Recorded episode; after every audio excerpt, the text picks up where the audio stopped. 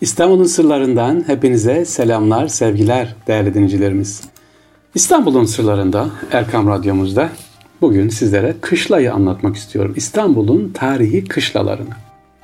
Hani şimdi Boğaz'da giriyorsunuz da İstanbul Boğazı'na girdiğiniz zaman işte Haydarpaşa'nın yanında Kadıköy geçiyorsunuz. Sizi ne karşılıyor uzaktan ya da Avrupa yakasından bakın, şöyle Eminönü'nden bakın, Sirkeci'den bakın. Bizi 7 tane kulesiyle ilk karşılayan Selimiye Kışlası. Selimiye Kışlası'nı anlatayım diyorum. Hatta bir rivayet var benim ilk İstanbul'a geldiğimde sık sık duyduğum. İki kardeş burada askerlik yapıyorlar. Dört yılda birbirini görmüyorlar. Niye? O kadar büyük, o kadar kalabalık olduğu için derler. Başka bir rivayette baba oğul askerlik yapıyor yine burada. Birbirleriyle görüşemeden askerliği bitiriyorlar. Büyüklüğünü anlatmak için anlatılır bir hikaye sevgili dinleyicilerimiz. İstanbul'un Üsküdar ilçesinde bulunuyor. Bu 3. Selim tarafından Nizami Cedid askerleri için inşa ediliyor bu kışla. O dönem tabi kesme taştan kaydı üzerine ahşap olarak inşa ediliyor Yeniçerilerin karşı Nizami Cedid ordusu için. Fakat fakat bu kışla Yeniçerilerin isyanı sonunda yıkılıyor kışlamız. İkinci Mahmut döneminde taş bina olarak, kagir olarak yeniden inşa ediliyor. Sultan Abdülmecit devrinde iki defa yenilenen kışlanın dört köşesine işte o zaman yedişer katlı, yedişer katlı ne yapılıyor? Dört köşesine birer kule ilave ediliyor. Yedi kule demiştim ben. Yedişer katlı dört kule sevgiliciler. Hatta bu kulelerin bir özelliği var.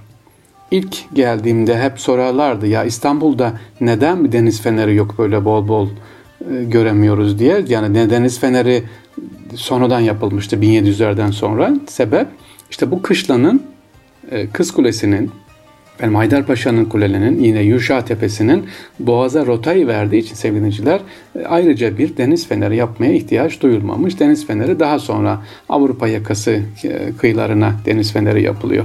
İşte bu dört kule şimdiki yedi katlı olan dört kule Selimiye Kışlası'nın kuleleri de adeta bir deniz feneri görevini yapıyor. ışıklandırılıyor geceler özellikle ve rotayı boğazı e, aydınlatıyor. Boğazın yolunu gösteriyor Selimiye Kışlası.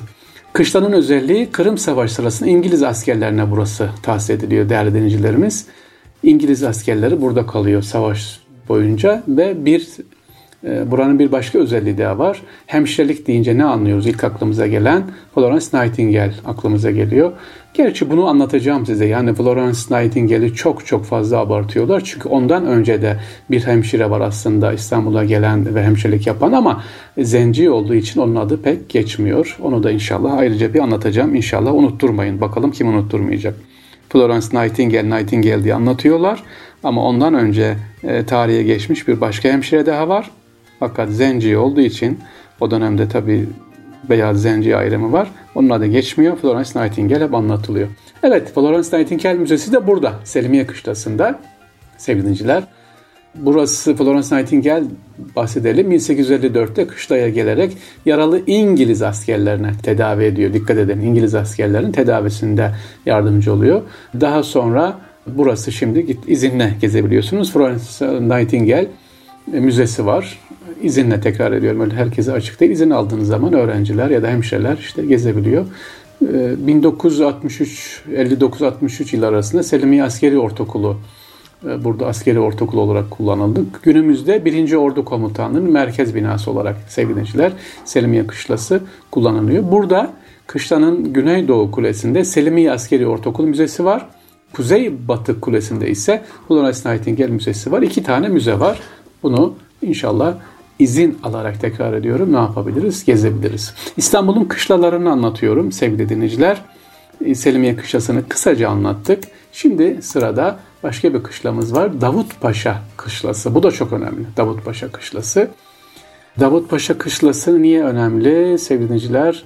Ee, bendeki hatırası şöyle.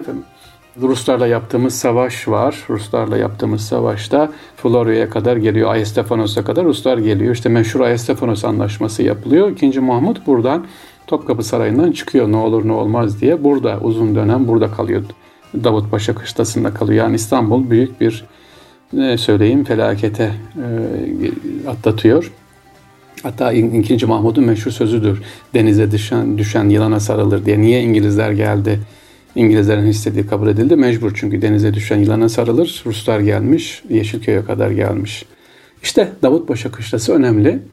İlk yaptırılan Davutpaşa Kışlası'nın 2. Mehmet yani Fatih Sultan Mehmet tarafından yapılıyor. Yeniçeri Ocağı'nın kaldırışına kadar burası e, Osmanlı ordusunun toplanma merkezi olarak kullanılıyor sevgili Osmanlı ordusu eğer Avrupa'ya sefer düzenleyecekse ordunun uğurlandığı sahra olan bu yer burası önemli. Şimdiki Davutpaşa kışlası yani nerede diyoruz? Edirne Kapı'yı geçtiğimiz zaman Topkapı Edirne Kapı'nın surların dışında olan kışlamız.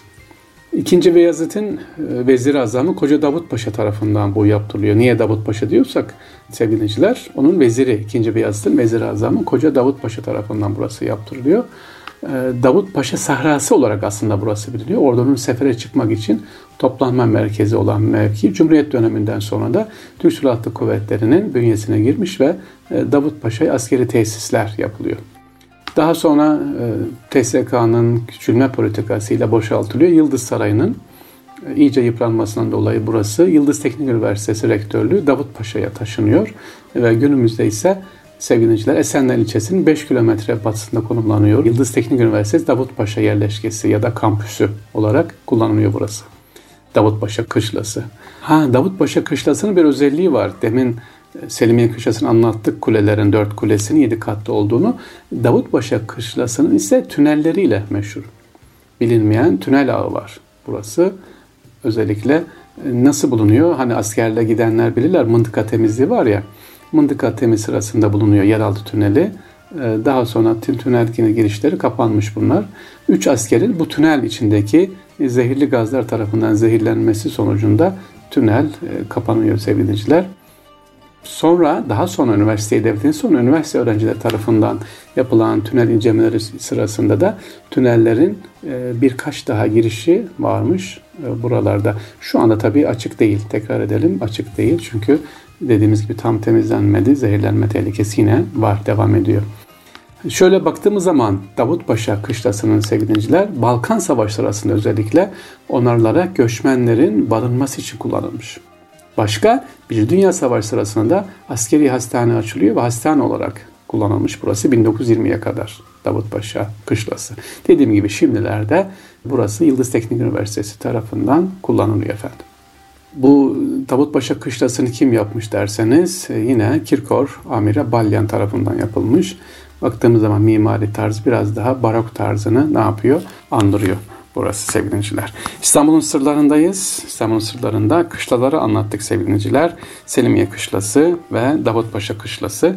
İnşallah yine böyle kışlaları anlatmaya kaldığımız yerden devam edeceğiz. Daha Rami kışlası var. Anlatmamız gereken Orhaniye kışlası var. Sevgili de Taş kışla var. Unutulur mu?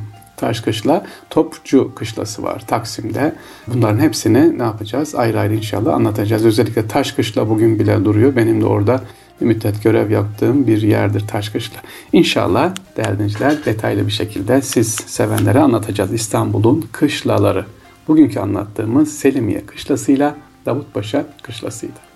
Allah emanet olunuz değerli dinleyicilerimiz. Tekrar ediyorum. İyi mi? Sevgili anne babalar, çocuklarınızı İstanbul'u sevdirin ve gezdirin efendim. Ha vaktiniz yoksa, vaktiniz yoksa İstanbul'u seven bir abisi, bir ablası varsa onlarla birlikte ne yapın? E, temin edin İstanbul'u sevdirmenin yollarına bakalım inşallah. Çünkü İstanbul'a sahip çıkmazsa sevgiliciler İstanbul e, ne yapıyor? Giderek bozuluyor işte binalarıyla, giderek işte yapılarıyla ama çocuklara, gençlerimize şimdiden sahip çıktırırsak İstanbul'a bir umut diyorum ben ya. İnşallah bir umut bu çocuklarımız İstanbul'u tekrar eski güzelliğine inşallah kavuştururlar. Allah emanet olunuz İstanbul'un sırlarından. Hepinize selamlar, sevgiler, değerli dinleyicilerimiz.